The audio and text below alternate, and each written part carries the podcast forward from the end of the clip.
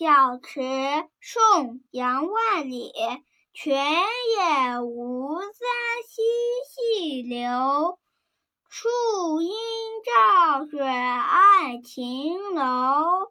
小荷才露尖尖角，早有蜻蜓立上头。请爸爸讲说。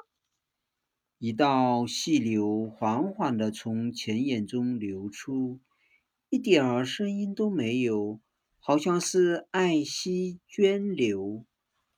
池畔的柳树在斜阳的照射下，投到水中，似乎它喜欢这晴楼的风光。